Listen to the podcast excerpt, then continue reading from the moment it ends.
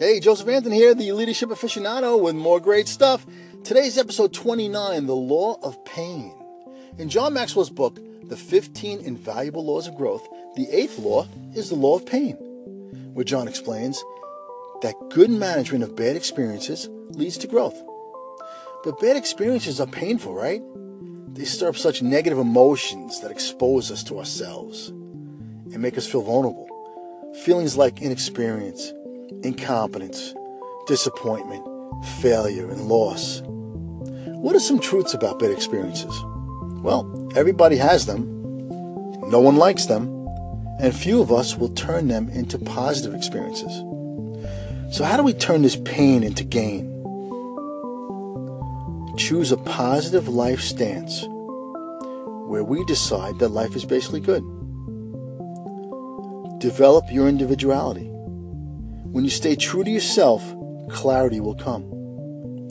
Embrace the value of bad experiences.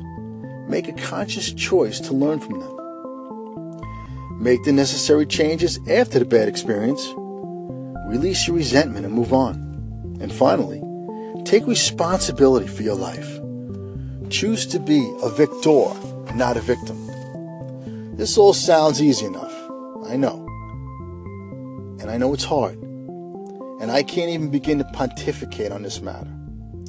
I've had more than a pocket full of bad experiences, and I'd like to think that I've learned from them and turned those lemons into lemonade.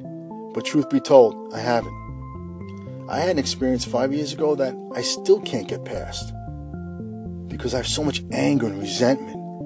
And until I release those paralyzing emotions, I'm not going to learn from it and grow.